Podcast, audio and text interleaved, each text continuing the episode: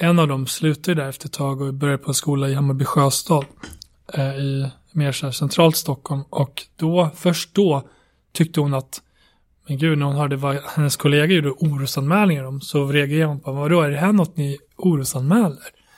Och då gick det upp för henne att det var ju hon som kom från en helt annan miljö där det var mer normaliserat med ett visst beteende och där de mest utåtagerande barnen kanske var de man oroade sig mest för. Inte de som var tystlåtna som kanske mådde jättedåligt och behövde stöttning. Vilket fick henne att verkligen tänka efter. Och hon kallar det för Rinkeby-syndromet. Att tröskeln är så hög innan man kanske anmäler för då skulle man få ägna väldigt mycket tid åt det. Eh, att man missar massa barn. Det har alltid funnits gott om böcker med fokus på kriminalitet. Men det som gör boken Tills alla dör så unik är dels sin djupgående analys och personifiering av den konflikt Järva som resulterat i tiotals mord och dels skildringen av nutida ungas kriminalitet. Dagens gäst har lång erfarenhet av journalistik både på nationell och global nivå. Vid sidan av sitt arbete som journalist på SVT har han lyckats skriva en mycket omtalad och framgångsrik bok. Han heter Diamant Salihu. Han är journalist och framgångsrik författare.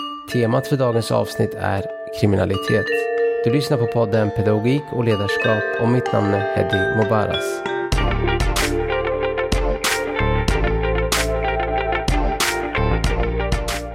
Diamant Salihu. Mm. Det har varit, det har inte varit lätt att få tag på dig men jag är så himla taggad att du är här. Jag har läst cover to cover din bok och är otroligt imponerad över ditt arbete. Jag tänker göra bara en kort sammanfattning för de personer som inte vet vem du är. Du är en reporter i grunden. Du har jobbat både lokalt och globalt. Du har jobbat på Expressen, SVT, GT bland annat och du är närvarande anställd på SVT. Men framförallt du är en framgångsrik författare och du har skrivit boken Tills alla dör. Jag tänker en kort intro för jag kommer komma igång med väldigt mycket skolfrågor som vi vet. Men jag skulle bara, om vi kunde ge till de lyssnarna som inte har läst boken, kort intro. Vad handlar den här boken om? Det handlar om en konflikt som utspelar sig framförallt i Rinkeby och närområdet. Och det, den börjar 2015, själva konflikten, när barndomsvänner börjar vända sig mot varandra efter en kupp mot Forex i Täby. Där den ena sidan i den här kompisgruppen då, som är lite äldre, genomför den utan att involvera den yngre sidan. Då blir den yngre kränkt och konfronterar en av de personer som har varit med och fått med sig pengar från Forex. Och det här resulterar till ett slagsmål som leder till att den här äldre killen som bara är 19 år skjuts ihjäl. Och väldigt kort därpå så skjuter personer eh, någon av de yngre som då var 16 år. Skjuter ihjäl honom. Så de här två första morden leder till en konflikt som fortfarande pågår idag och har krävt ungefär tio unga killars liv. Men problemen är i området i Rinkeby började långt före det. Det var ju upplopp och eh, vi har alla hört talas om Husbykravallerna 2013. Eh, många som, som tycker att samhället backade undan ifrån området. Man stängde ner Eh, bankkontor och stadsdelsförvaltning och Försäkringskassan, Arbetsförmedling, Posten och så småningom också polishuset. Det försvann alldeles innan den här konflikten började. Och eh, så det, det, är många olika sådana här eh, i den här händelsekedjan, många saker som ju av de jag pratar med mm, eh, menar de då förklarar varför det har blivit som det har blivit.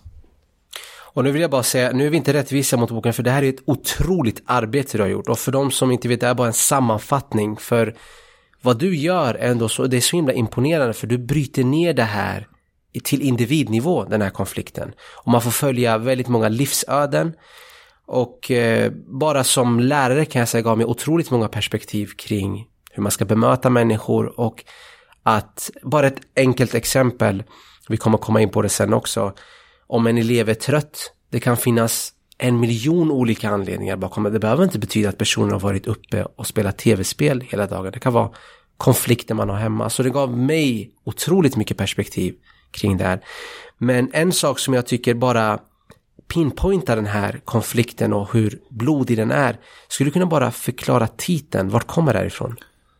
Ja, men titeln kommer från ett förhör som polisen höll med en, en då misstänkt eh, eh, person som var misstänkt för vapenbrott. En rappare från Rinkeby.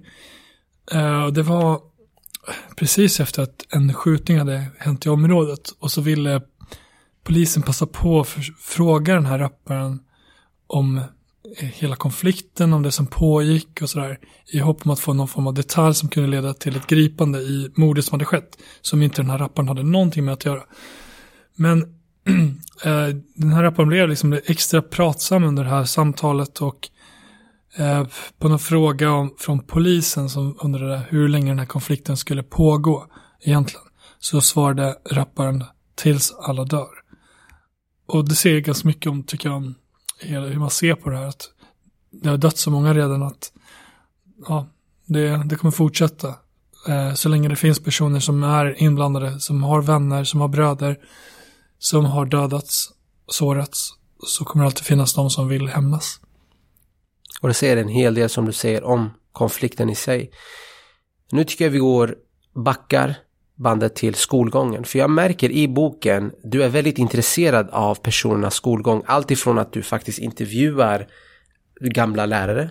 Eh, Alltifrån, jag tror det var från eh, lågstadiet ända till högstadiet, om jag inte minns fel. Det, och sen frågar du även personerna som är delaktiga om ett gymnasium som lades ner.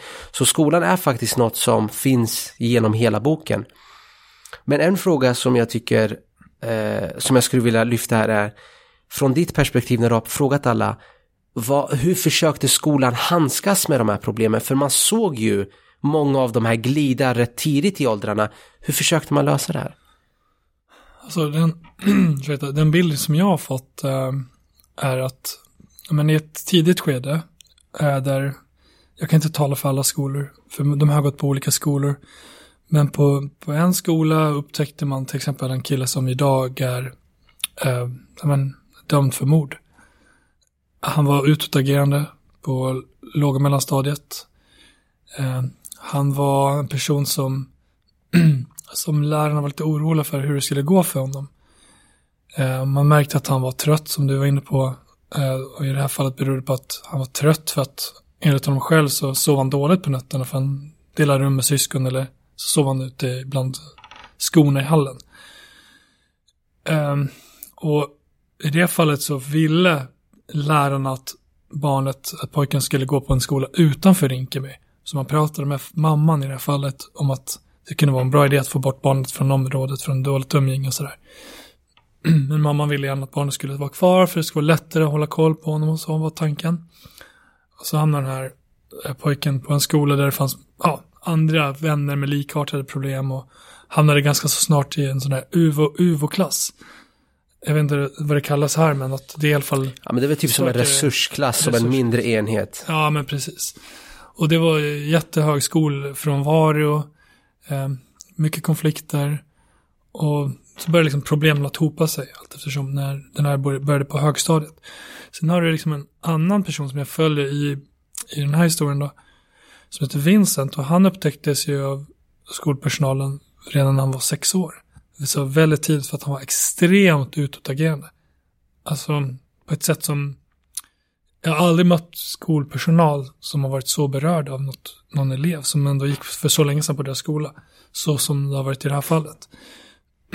Eh, som, som sörjer och gråter fortfarande när de tänker på det här barnet.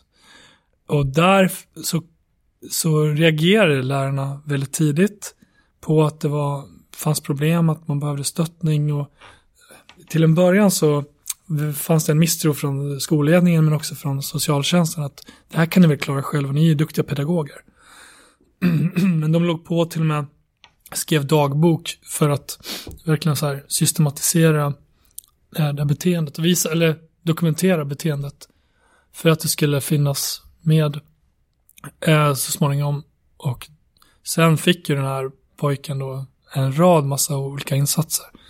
Så att i det fallet så det agerade man Det kom väl lite för sent också? Ja, men i hans fall kom det ju, nej jag skulle inte säga att det kom för sent faktiskt, inte alls.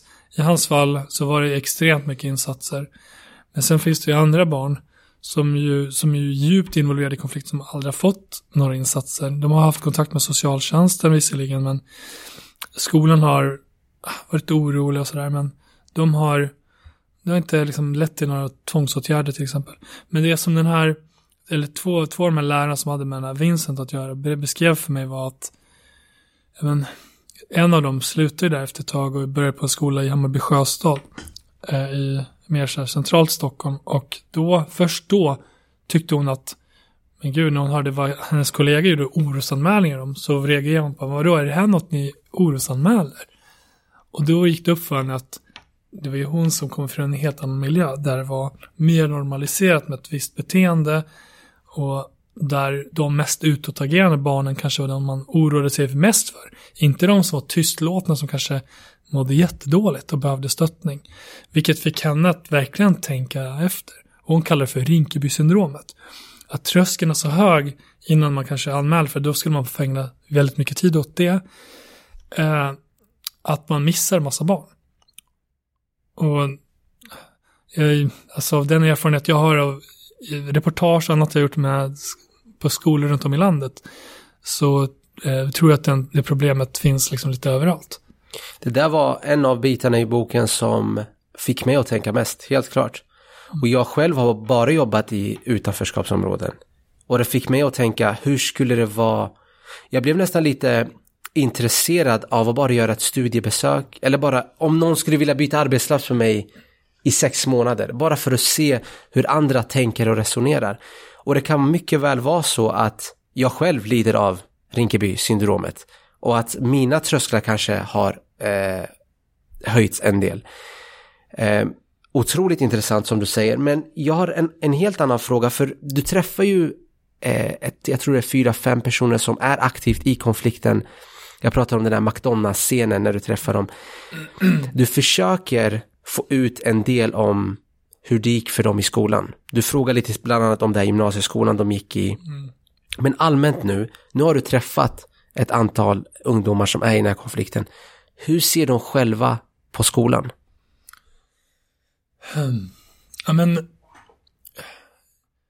de, jag upplever att de förstår att skolan är jätteviktig, men att de själva har misslyckats i skolan. Att de inte har tagit tillvara på den chans de har haft i skolan. Ehm, och i flera av de här fallen så har det gått ett antal år så att de ser inte riktigt hur de ska ta igen det för att de har redan liksom valt någon form av livsstil. Ehm, men skolan är ju en plats som är också en frizon för de här. Man får liksom inte glömma bort det. Det är en plats där det finns vuxna hela tiden. Det är en trygghet. Eh, det är en plats där många kanske hänger efter skolan om de, om de får.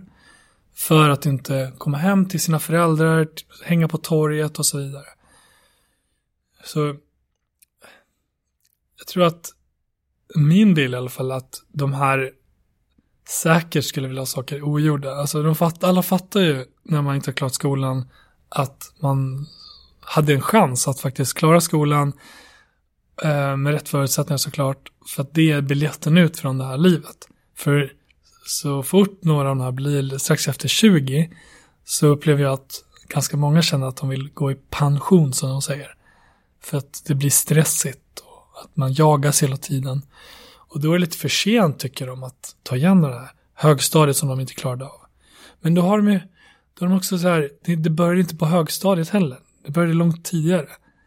Alltså, man kan ju fråga sig hur har de inte kunnat klara skolan? Hur har de, alltså, hur har barn som har fötts i Sverige inte kunnat ta sig ut eh, från högstadiet med mer än kanske möjligtvis tre, fyra betyg som är godkända? Jag fattar inte riktigt hur, hur det går till.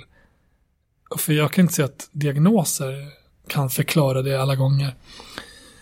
Eh, men har de någon ilska mot svensk skola? Nej, jag upplever absolut inte att det finns en ilska. Jag tror att ibland, äh, ibland, jo men så här, den ilska jag framförallt har mött om svensk skola kommer nog framförallt från vuxna.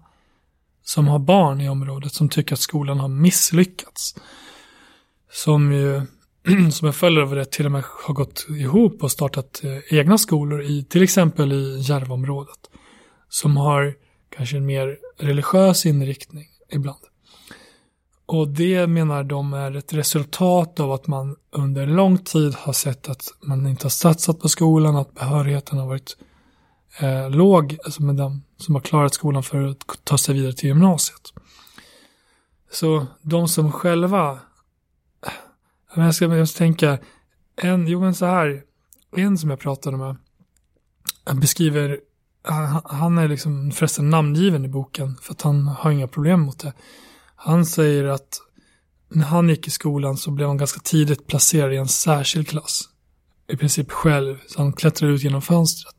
För att han var, han hade diagnos, han var väldigt utagerande. Och han menar att det var liksom det värsta som kunde hända honom för att han, han blev utvald som ett problembarn. Och då uppfyllde han det också. Så att han vart, alltså, vart ett problembarn. Och ja, men enligt honom så hade han fått gå i en vanlig klass så hade det kunnat göra stor skillnad. Jag kan inte bedöma det, om det hade gjort skillnad eller inte, men, men ja, han såg det som att skolan på något vis misslyckades i det fallet med honom. Um, sen, sen är ju sånt som jag inte riktigt heller kan alltid gå till botten med, eftersom jag inte får prata med alla de här killarna. Har de fått rätt insatser? De har diagnos. Eh, hade skolan kunnat göra något annorlunda? Förutom att placera i en, i en sån här UVO-klass. Eh, alltså, det är sånt som jag tror, som jag själv tycker är jätteintressant. Men som jag inte riktigt har svaren på. Nej, om jag får resonera fritt, ja. utan att egentligen själv veta jättemycket. Men jag tror mycket handlar om att man inte vet sina rättigheter.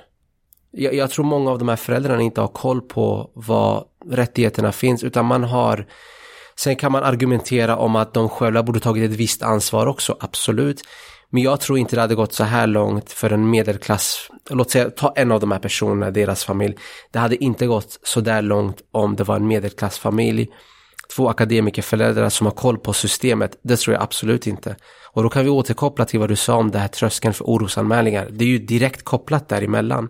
Om man inte ställer krav på skolan, då då blir det inte bra. Alltså krav ska finnas. Sen kan man argumentera vissa områden, oftast privilegierade områden, då blir, går kraven till överstyr och då tar de över skolan. Det finns ju såklart lagom alltid bäst, det finns en balansgång. Men jag tror en stor del handlar om det här med att de inte vet sina rättigheter. Och en snabb grej där också, i boken så, eh, om jag inte misstar mig nu så pratar man om att om det är för att det är mörkhyade liv eller att det är för att det är personer som har somalisk eh, påbrå som dör och polisen bryr sig inte lika mycket. Man prioriterar inte. Och nu har det till och med kommit ett saneringsmord som man även tilltalade. Det är så de upplever det. Ja. Sen, sen är ju polisens bild någonting helt annat. Att man tvärtom satsar mer resurser för att klara upp med att man upplever att människor inte vill hjälpa till med information. Men får jag bara säga det här som du är inne på att eh, om man inte vet sina rättigheter. Jag, jag, ja, eh, det är en förklaring, verkligen. Att föräldrar inte vet sina rättigheter och också att man är rädd för att eh, man har en misstro mot myndigheter. Till exempel att eh, om jag söker hjälp och så är jag en dålig förälder. De kommer utreda mig och min familj. De kanske till och med omhändertar något av mina barn. Den rädslan är jättevanlig att man möter. Eh, men också alltså jag, efter den här boken släpptes har jag fått kontakt med föräldrar som har då etnisk svensk bakgrund som är akademiker själva. Som har samma sorts problematik med, med söner. Söner som drivs in i, i drogförsäljning och gängkriminalitet. Och då är det föräldrar som vet exakt hur man ska vända sig till myndigheter, hur man gör en orosanmälan. De kan hela systemet. Men de upplever ändå att de hamnar i någon karusell mellan olika instanser som skjuter ifrån sig ansvaret enligt dem. Då, från det ena till det andra. Att BUP eh, tar inte emot deras barn för att det kanske finns ett pågående missbruk. Eh, då vill, inte ha, då vill de inte ha det barnet just då. Eh, SUS känner inte att det finns tillräckligt, eh, eh, tillräckliga skäl för att ta in tvångsåtgärder. Polisen tycker att de inte har något att göra för att det är SOS ansvar och så vidare. Så föräldrarna hamnar någonstans, eh, oavsett hur engagerade de är, så hamnar de i en, i, i mitten av den här karusellen och bara okej, okay, ingen, ingen, ingen, jag försöker men ingen hjälper mig. Det finns en enorm frustration och maktlöshet som också så att säga de som vet hur, hur allting fungerar, som vet vart de kan vända sig, också upplever. Då får man liksom tänka efter, hur känner då föräldrar som inte kan svenska, som inte kan det här systemet och hur samhället fungerar? Verkligen. Eh, sen, du lyfter ju individnivå. Jag tänker mer som grupp i Rinkeby. Du nämnde det precis i början, att samhället har lämnat Rinkeby i princip. Men sen en, en, annan faktor som vi inte har tagit upp här är, det kanske bara är utmaningar som vi i svensk skola inte är redo för än. Alltså vi kanske inte har erfarenhet eller vad ska man säga, resurser, kunskap kanske är fel ord att använda, men erfarenhet av, för det är väldigt, när man går igenom din bok, de här olika historierna, många går igenom allvarliga problem redan i tidig ålder. Det kanske är problem vi inte är vana vid att hantera. Men det får jag höra en del att, eh, men till exempel att socialtjänsten anpassas, att socialtjänsten är anpassad efter 1970-talets Sverige. Och att familjekonstellationerna ser helt annorlunda ut idag. Den här tryggheten som en del kanske har, alltså så som sociala insatserna var byggda på den tiden att du kanske hade en missbrukande förälder som missbrukade alkohol möjligen. Så hade du fortfarande en annan förälder som kunde finnas där eller en, en mor eller farförälder. Men här har du också en mycket större kärnfamilj eh, med, eh, and, med så här, där, där missbruk kanske inte finns bland föräldrar men det finns annan problematik. Så ja, ja det, det är liksom den uppfattning man får från, eh, tycker jag, från skolpersonal, poliser, även socialtjänsten att det är liksom en annan bild i de här utsatta områdena där, där många fler har mer allvarlig problematik på ett sätt som man inte kanske utbildade sig för. Ja, det är ett, exempelvis eh, när jag pratade med Gudrun Schyman så pratade, pratade vi om det här med hedersproblematik. Att den här socialtjänsten mycket har tidigare varit fokuserad kring att samla familjen när det blir ett problem. Men det, är ju, det blir direkt motsatt effekt när man mm. pratar om hedersrelaterat eh, våld till exempel. Jag vill prata lite om gränsdragningar för det här var väldigt intressant. Vi kan gå tillbaka till Vincent som du pratar om. En person som faktiskt är med genom hela boken i princip. Han har två skilda föräldrar. Eh, han växer major upp majoriteten av tiden hos mamma. Och den bilden man får är att det är två helt olika regler som gäller hos mamma och pappa. Vi har en mer strikt pappa med tydligare regler och en mamma som inte har eh, lika tydliga regler och lika strikta regler. Det här behöver inte vara någon reflektion på föräldraskapet i sig, men gränser är ju väldigt viktiga för barn. Sen har vi ett annat exempel där du pratar om eh, det är en bror som säger ifrån till sin lillebror framför, sina, framför hans kompisar. Och den här lillebrodern blir ju eh, han känner sig, vad ska man säga, hans heder har blivit trampad på, framför hans vänner har tappat sitt ansikte framför sina vänner. Det här resulterar i att han knivhugger sin bror. Du vet vilken situation jag pratar om. Mm, mm. Och jag blir lite uppgiven så här, jag vet att du inte får ha, som du sa, du är journalist, inga åsikter, men jag tycker det är intressant att bara resonera fritt. Du har fått så många perspektiv. Om det är svårt för föräldrarna att dra gränser, storebror och så vidare, hur ska vi tänka här? Jag tänker från perspektivet av läraren här, hur, hur ska vi göra?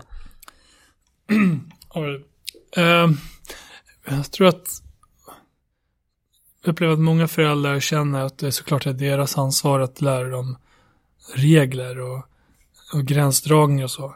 Det hålls till och med föräldrakurser. I Rinkeby till exempel så, så håller familjehuset har ju föräldrakurser på bland annat somaliska, arabiska för att nå ut till de, som, de grupperna som är stora där. För att stötta föräldrarna i att få in rutiner hur barnen ska, när de ska gå upp på morgonen, hur de ska klä på sig, vad de ska äta till frukost, hur de ska till och med kvällen före ta fram kläderna som de ska ha på sig för att de inte ska bråka om kläderna på morgonen. Sådana saker. Uh, jag tror också att jag, ganska ofta när jag pratar med föräldrar som kommer från andra länder och man pratar om vad är ditt ansvar, vad är skolans ansvar, så får man ju höra att ja, men skolan ska ju ha uppfostra barnen också skolan, och jag har frågat några gånger, men hur, om du har 100% av, av dagen då? Hur tycker du att, hur mycket, vilka, eller hur mycket ansvar tycker du att skolan har för uppfostran och hur mycket tycker du att du har för uppfostran? Jag har hört flera gånger att men, mer än hälften, eller hälften ska skolan stå för. Och jag tror nog att, du får rätta mig om jag har fel, men jag tror inte riktigt att det är det som ni lär er i, på lärarutbildningen, att ni ska uppfostra barn. Um, och jag tror att eh, den förklaring jag har fått i alla fall är att människor som kommer från vissa länder är mer vana med en kollektiv uppfostran där hela byn typ hjälps åt och där lärarna också får tillrättavisa barnen på ett helt annat sätt och, och det är liksom acceptabelt. Medan här så är det mer ett individualistiskt samhälle där man måste men, för, förlita sig på, på sig själv som förälder men också att man skickar iväg barnet till olika institutioner som tar uppdrag och ansvar men inte för uppfostran på det sättet. Så jag, jag tror att eh, man måste nog förstå att det finns en krock där. Att människor förväntar sig någonting som skolan kanske inte har i uppdrag och då är frågan då, hur ska skolan eller vilken instans det nu än är tydliggöra för föräldrar? Det här är vårt ansvar, det här är ditt ansvar. Jag tror att man måste vara ganska så tydlig med det. Jag var faktiskt och pratade, i ett annat, annan intervju pratade med en rektor som ju, som ju upplevde det här väldigt tydligt och han, är, han har ju till och med själv initierat föräldrakurser på sin skola för att också eh, han vill också vara väldigt tydlig mot föräldrarna, för han upplever att det här är en utmaning. Jag tror man måste vara det. Jag tror, jag, jag tror man måste vara tydlig, för att jag tror människor, eh, som i alla fall han förklarar, att människor som kommer från andra typer av samhällen är mer vana vid den typen av så här, tydliggöranden. Det här, är, det här är vad som gäller. Vad tycker du om det? Jag, jag håller delvis med, men samtidigt, jag, jag, det här är ju en diskussion som pågår hos lärare så här, är uppfostran mitt uppdrag och så vidare. Jag tänker, jag själv jobbar i högstadiet, om du jobbar på högst, mellan förskolan till högstadiet, liten del är uppfostran, punkt slut. Om du inte klarar av att ta dig an det, då ska du inte jobba i högstadiet. Det här är unga barn som formas och vi har dem under stor del av dagen. Man får inte glömma bort det. Och sen att bara avstå från det uppdraget, då gör du dem ingen rätt. Bara säga jag är här bara för att undervisa. Du kommer inte komma någonstans med, med den tanken. För då kommer du absolut inte få någon relation med barnet. Och framför allt, du har väldigt mycket tid med personen. Och är du en person med schyssta värderingar som jag, då både du och jag kan gissa mer än majoriteten av alla lärare är Dela med dig av den kunskapen, av livskunskap, av hur man beter sig, hur man ska uppföra sig. Det behöver inte göra jobbet jobbigare, utan tvärtom. Du hjälper dem i rätt riktning så att de blir, så det blir enklare att undervisa dem sen också. Och värt att påpeka, det här är inte bara ett problem hos invandrarbarn. Utan det finns även många etniskt svenska barn som har problem med det här. Föräldrar som jobbar väldigt mycket och som inte har tid att ge den här återkopplingen till barn. Mm. Bara ta ett kort exempel. I, I din bok så pratar du om vissa som växer upp med en ensamstående mamma till exempel som har många barn.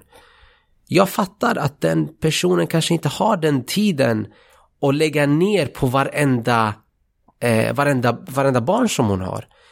Och det går att argumentera så här, ska personen ha så många barn och så vidare, ansvarstagande. Jag struntar i det helt och hållet, jag tar bara barnet för vad det är och om det blir lite extra ansvar för mig, då kommer jag bara ta det. Jag kommer inte argumentera med min chef om det till exempel. Men det är du. Ja. Eh, men jag tänker, hur många... Jag tror inte det är många som håller med mig. Nej, och precis. Jag tror väl att där blir det en krock mellan två världar. Förväntan och uppdrag. Och jag tycker det är intressant att, att, att man förstår det. Jag tror ni i skolans värld ser det väldigt tydligt jag tror inte alla, alla vi utomstående, om inte man är journalist och bevakar skolfrågor, riktigt förstår det här. Jag tror att det är en, en sån utmaning som man också måste belysa och skildra på olika sätt. Verkligen, och sen det behöver inte vara så jobbigt som man får det att se ut i media, just den här med uppfostrande biten. Det är bara små tillsägelser man, man, efter lektioner man sitter och diskuterar. Jag tror det är underskattat. Men oftast, nu säger jag inte att alla är så, oftast de som vill avstå den här problematiken, det är oftast de som har problem i klassrummet med ordning och reda sen. Mm. För de, de, är inte med och gör dem, gör dem till bättre medmänniskor. Alltså jag undervisar i matte. Hur många kommer komma ihåg vad jag går igenom med Pythagoras sats? Jag tror inte det är jättemånga över tid. Men alltså ord alltså, som det behöver inte vara uppfostran med coachande ord och hur man ska bete sig, hur man ska tänka om framtiden. Det är sådana saker som faktiskt fastnar över tid. Det får man inte glömma bort heller. Nej. Jag har... Eh, det finns en mamma som du intervjuar, jag tycker hon är så himla cool. Det är hon som har startat den här mammagruppen. Jag minns inte vad hon hette. Hon känns så himla genomtänkt som person. Och eh, ja, du har haft diskussioner med henne. Du har i boken tydligt sagt att du har haft problem med föräldrar som inte ställer upp i intervju. Och när du läser boken så förstår du varför. Det, det handlar om säkerhet för deras andra barn. Du har ju haft diskussioner med den här personen som har startat mammagrupperna. Hur tänker hon kring orsakerna bakom den här problematiken vi har? Um, så om jag ska sammanfatta det till vad hon och andra personer säger. Uh, av de vuxna som bor i området. Eh, så är det ju alla de här förklaringarna som vi är inne på. Skolan. Eh, har skolan gjort tillräckligt? Eller inte? Eh, har man eh, stöttat de som har haft diagnoser? Har papporna varit tillräckligt närvarande? Eh, har man skött sitt ansvar när det gäller barnuppfostran? Eh, har polisen funnits kvar tillräckligt? Har de gjort det de, det de ska? Har socialtjänsten vidtagit alla åtgärder som har varit nödvändiga?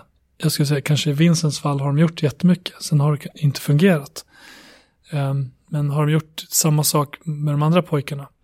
Ehm, nu, vi ska komma ihåg att Vincents eh, mamma i det här fallet som han bodde med kan ju svenska, hon är ju svensk. På det sättet att alla föräldrar kan ju inte svenska. Kan inte göra sig förstådda och som du var inne på vet inte alltid vad de har för rättigheter. Ehm, så förklaringar och orsaker är många.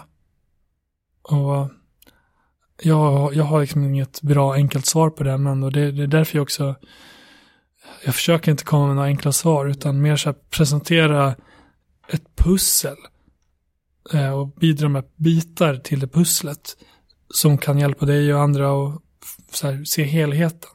För jag tror många ser liksom, har tunnelseende tror jag, om man jobbar med sin fråga.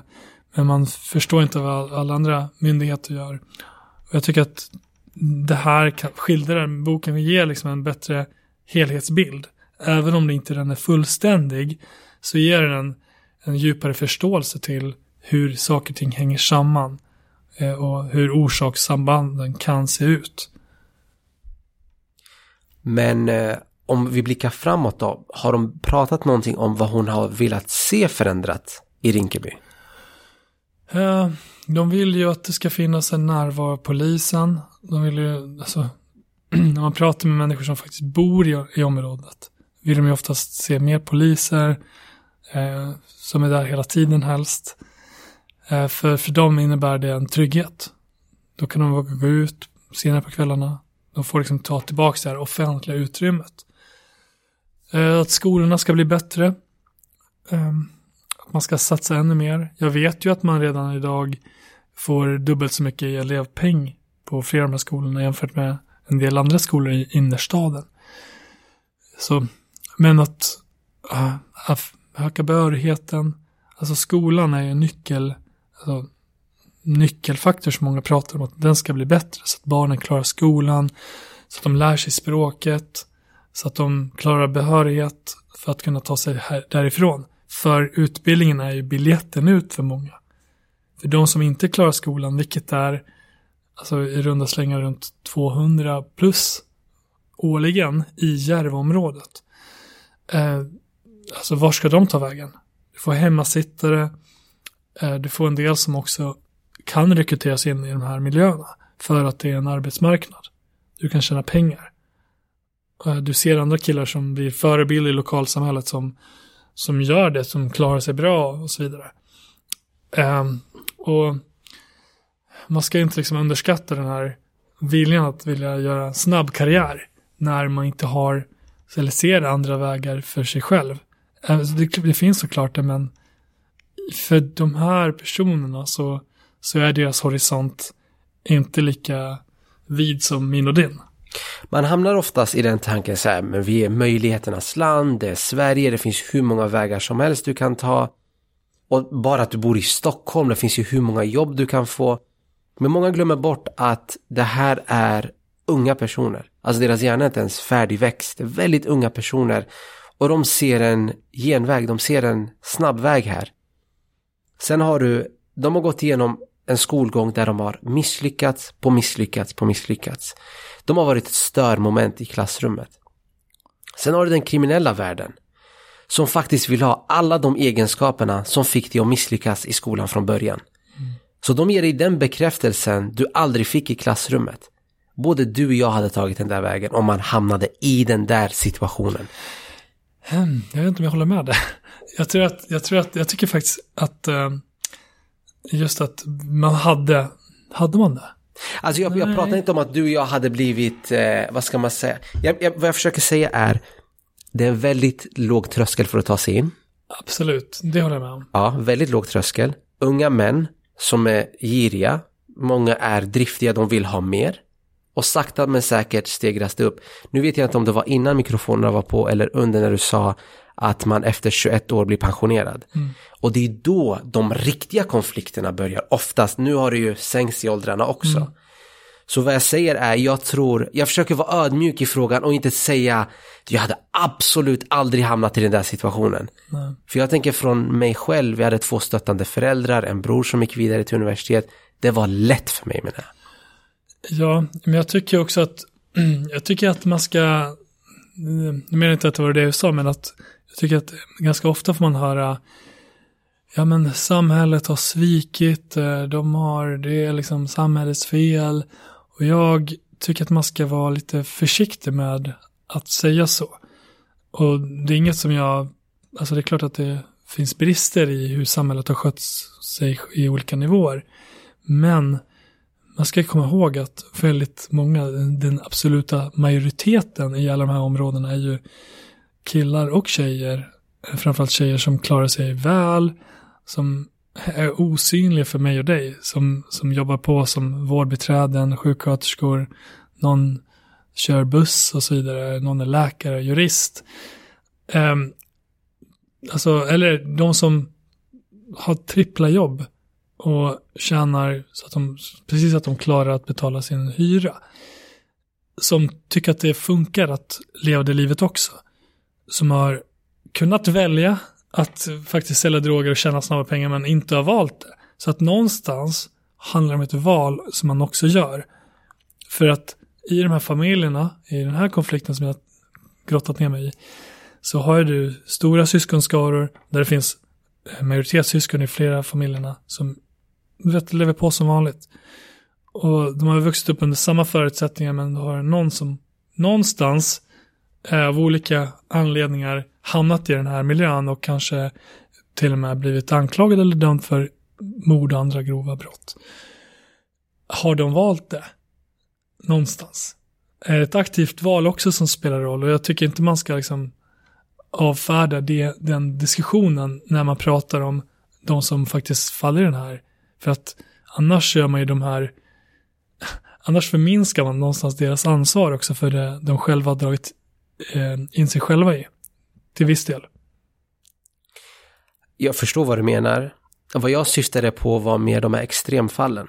Mm. Eh, de med väldigt mycket diagnoser som haft noll stöd hemifrån och sen i kombination med massor andra faktorer. Det är de jag menar om jag hade varit i deras sits att visst det finns ett eget val men förutsättningarna har inte varit de bästa för just de personerna. För du har alldeles rätt i det du säger, för ett exempel är ju systrarna. Du går igenom det här mm. väldigt noga i boken att många av de här som blir eh, dömda mördare, rånare, allt vad det nu är, har systrar som har blivit jätteframgångsrika akademiskt. Eh, och bara för, innan vi kommer in på systrarna, bara för att, det här med du säger att det är bara sam... Jag tänker inte att det är samhällets fel, jag resonerar inte så, jag tänker om det hade varit om samhällets fel, då blir det att man aktivt sagt nej, de vill vi inte hjälpa. Jag tänker mer, samhället har inte hängt med. Så jag säger inte att det är någons fel, jag menar bara att det är en utveckling och det är ett nytt Sverige och vi har bara inte hängt med med myndigheterna. Det är mer så jag tänker. Okay. Så jag anklagar inte varken individen, samhället, jag tänker bara det är en ny tid och man ska, man ska inte förenkla det menar jag. Nej. För någon av parterna. Men jag tycker också att man ska, när man pratar med unga idag och i diskussioner som man ju har eh, på alla möjliga nivåer, att man måste hela tiden påminna om det. Det är ett, någonstans också ett, kanske ett val. Eh, kolla på dina egna syskon. Kolla på de här andra som ju jobbar trippla jobb. alltså förminska inte det, det de gör genom att skylla på någon annan alla gånger. Utan titta på eh, den här personen. Den hade också samma val som du. Eh, är det någonting som den gör som är fel? Alltså det blir någonstans, jag har sett eh, några profilerade personer dra de där, eh, eh, skriva på sociala medier att eh, samhället svek och så vidare. Och jag, det, det är liksom, jag har sett också en del reaktioner från unga personer i de här områdena som, som tycker att det är att dra på sig en offerkofta. För att, just som jag nämnde, de tar själva sådana exempel. Det finns, den och den jobbar ju trippla jobb. Så jag tror många är trötta på de som drar de förklaringsmodellerna. För att det drar någonstans skugga hela området. Mm. Och alla andra som inte håller på med den här kriminaliteten. Och där har jag en fördel av att jag har ju också växt upp i ett utsatt område. Så det blir väldigt enkelt för mig att dels peka på mig själv och mina vänner som också växt upp och gjort bra ifrån sig. Samma här. Men vi kan prata om systrarna. Mm. För jag tycker det är en väldigt intressant, eh, intressanta personer att lyssna på. För dels, som du säger, de har växt upp i samma hushåll. De har haft liknande förutsättningar. Hur ser de på den här situationen för sina bröder? Ja, men jag tror det är, att det är djupa tragedier som ju drabbar hela familjen. Och eh, de, alltså de jag har haft kontakt med ska jag säga. Det är inte så att jag har suttit och gjort eh, liksom, djupintervjuer med alla systrar. Tyvärr inte. För väldigt många vill inte prata med mig. Men att eh, de ser liksom den här vägen som deras bröder har valt eh, som såklart destruktiv. Det är inget de är stolta över, men de ser också att det är deras bröder, det är någon, de älskar sina bröder. Eh, men att varför varför man väljer det här livet är ju den här skeva bilden som, som, som en av systrarna förklarat. Man har fått en så här skev bild av vad gangsterlivet är.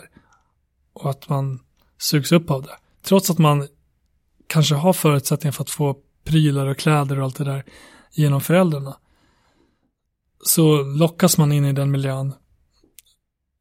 För att man inte har något, eh, någon annan liksom så här framtidsvision för sig själv det blir en, alltså, det blir en alternativ karriär. Det blir någonting som du kan få status i. Alltså status ska inte underskattas. Att få vara någon, om du inte har lyckats med fotboll, med skolan, du har inget jobb som du uppenbarligen känner någon stolthet för. Eh, då blir det här någon, någonting som ger dig någonting, bekräftelse i andras ögon, bland ungdomarna i området, som ger dig respekt av den här ske skeva själen. Och jag tror att det är också det som när de här konflikterna, att hela tiden man ska kränka varandra, man ska återvinna sin heder hela tiden. Så att du måste hämnas för annars har du tappat ansiktet.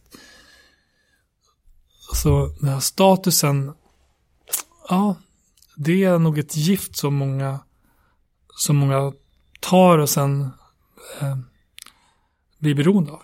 Och missar att du kan få status på så många andra sätt. Ja, precis. Jag tänker att om du hade, alltså jag vill såklart lyfta mer vanliga förebilder, sådana som är lärare i området och psykologer, allt vad de nu gör, busschaufförer. Ehm, men de, de får ju tyvärr inte så mycket utrymme idag. Alltså om man, om man visste, om man kunde relatera till sådana personer istället. Så hoppas jag i alla fall att några skulle känna så här, men fan, det där skulle kunna jag. Jag skulle också vilja göra det där. För det var fast så jag växte upp, att jag såg upp till andra, jag såg upp till mina kompisars föräldrar. Till mina kompisars syskon. Um, och det, det pushade mig att hela tiden så här vilja liksom plugga för att jag ville bli bäst på någonting. Jag ville ha, jag, vill liksom lyckas bättre än mina föräldrar. Men om, om du istället för fotbollsspelare och andra att se, se upp till har personer som dealar med droger och eh, skapar en status av så här, negativ eh, värld där, du, där det tillåts att man mördar varandra, man bär vapen och eh, kränker varandra på alla brutala sätt. Då skapar det enormt skeva förebilder. Såklart. Eh, en, kan vi prata lite om manliga förebilder? För jag mm. tror en av systrarna hade nämnt det i diskussionen. Mm.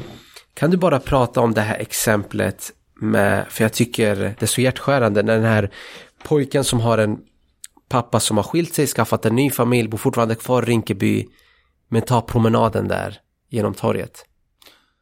Uh, ja, det är faktiskt, undrar om jag, jag har berättat det efterhand, om, det står i boken, men det, det, det är i alla fall en, ehm, en person som jobbar på en av skolorna beskrev hur en av eleverna hade berättat att eh, man kunde gå till torget och se sin farsa skratta där vid kaféet. Och farsan liksom såg honom men såg inte honom. Alltså heja inte på honom. Och varje dag var så här, samma sak. Han ser sin farsa som ignorerar sitt eget barn. Och jag menar, det är, det är inte alla pappor som är frånvarande, men att det är något som är återkommande. När man pratar med framförallt kvinnor i området. Som beskriver att det, de har men så här, spruckna relationer, papporna bor inte kvar i området. De har skaffat en ny familj. I en annan stad ibland eller utomlands. Och sen tar de mycket av ansvaret för barnen. Och ja, ehm, du har en mamma som jag pratar med, Jasmin, som har sju barn, ensamstående, som ju har kämpat med några av sina barn jättemycket. Som, som har dubbla jobb för att få liksom ihop sin arbetstid. Dubbla jobb och hon är ensamstående och hon, hennes man har inte varit närvarande på massa år. För han har en ny familj i en annan stad. Och jag tror också det är ett sånt, sånt som man måste verkligen försöka på något bra sätt här, prata om. Och jag vet att det görs, det finns sådana pappagrupper också. Där man försöker prata om föräldraskapet, för papparollen och har till och med öppen, men så här, öppna förskolan har dagar för pappor som kan komma dit med sina barn. Eh, jag tror att det är jätteviktigt för att, för att liksom så lyfta de här förebilderna, visa att man kan, man kan ta mer ansvar i barnuppfostran. För det, det jag hört ganska mycket att eh, även de samhällen som många av de här personerna som råkar bo i, i våra utsatta områden kommer från länder där mannen med traditionsenligt ska ta mer ansvar för försörjning medan kvinnan ska ta ansvar för barnuppfostran. Men att det blir en krock när man kommer till Sverige. Såklart. Sen, eh, det, vad ska man säga, jag, jag har kallat det gapet mellan generationerna. Mm. Det är en diskussion, eh, jag, jag, nu vet jag inte om det var boken, mellanförskapet som skapas. Mm. De här ungdomarna kan inte relatera till sina vuxna. Och de kan inte relatera till det svenska samhället. Så de har skapat lite en egen liten subkultur. Kan du prata om det här som har skapats för dem?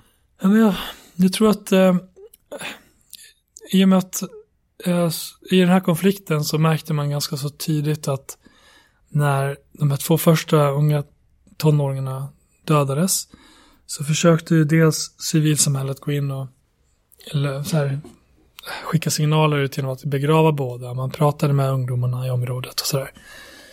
Eh, för att få stopp på en hämndspiral. Men föräldrarna till de här nyckelpersonerna i konflikten försökte själva också få till en försoning. Men barnen lyssnade inte på varken de religiösa eller sina egna föräldrar. Och det var ju något som många i den äldre generationen kanske var vana vid att alltså, man lyssnar på oss vuxna. Vi bestämmer. Men här är det en generation som hade vuxit upp i Sverige som struntade helt och hållet i alla de här traditionella reglerna. Um, och istället skapade sig sin egen liksom, identitet här i Sverige. Alltså utifrån sina, sin egna bubbla, eller vad man ska säga. Uh, utanför det svenska samhället, utanför familjens uh, traditioner och kultur. Eh, en form av gangsteridentitet. Och jag tycker man, man kan se det också på, på många sätt. Precis som man kan se kanske hur journalister klär sig och kulturarbetare och finanspersoner så, så blir det liksom en inramning med musiken, med klädstilen, allt det där som såklart inte innebär att man är gangster bara för att man lyssnar på en viss musik eller klär sig på ett visst sätt. Men jag ser de här killarna jag följer att många vill, vill lyssna på viss sorts musik. Många vill klä sig på ett visst sätt som också signalerar vilka de är och vad de håller på med. Ja, det där är intressant. Ja, eh, till exempel så Jensenskolan, det är en privatskola, en koncern, för de har, det finns på lite olika platser. De har ju till exempel förbjudit de här becknarväskorna och ja, den här klassiska Adidas-dressen. Mm. De menar att det där är inte i enlighet med studiero, ordning och eh, ja, men fokus på studierna. Mm. Har man sett någon effekt av det? Liksom? det Absolut, jag tror de är jättenöjda för eh, nu har ju antalet eh, personer från utsatta områden minskat i deras skolor. Ah. Så Varför på det, det sättet, vad sa du? Varför är det så då? Varför det är så? Mm. Jag vet faktiskt inte varför resultatet blir så, men jag vet varför man vill ha det så. Eh, kanske så att de, just de här kraven, de här barnen som gick där kanske inte ville acceptera dem. De kände sig, jag kan säga så här, jag hade inte, om vi ska bara ta tillbaka det, låt säga om becknarväskor fanns när jag var liten. Jag hade med väldigt stor sannolikhet haft den. Jag, jag hade förmodligen inte haft droger i den, det kanske har funnits penna och sudd och en mobiltelefon i den. Men vad sänder det för signal till barnet som går där igen sen, kommer från ett utanförskapsområde? Det hade sänt mig signalen, ah, men du är inte så välkommen i den här eh, byggnaden och i den här skolan. Ja, utan att uttala mig om just den här skolan eller så, så är det ju ändå, jag tycker att det är intressant att prata om kläder, hur man klär sig, hur man för sig, om man egentligen ska förbereda sig på ett liv, alltså hur man ska arbeta, komma in i arbetslivet. Jag kommer inte till mitt jobb i shorts, eh, även fast det är jättevarmt. Jag gör inte det, för att jag förväntas kunna göra vissa uppdrag där jag ska vara propert klädd och representabel. Eh, alltså, någonstans är det ju viktigt att man har en diskussion om hur klär man sig, vad skickar man för signaler, eh, hur pratar man i, med människor när du ska ha ett möte, eh, möta en kund, vad det nu må vara. Eh, så kan inte jag liksom svara för den här skolan, men jag tycker det är en intressant diskussion att som, som är, som är liksom, som väcker många frågor.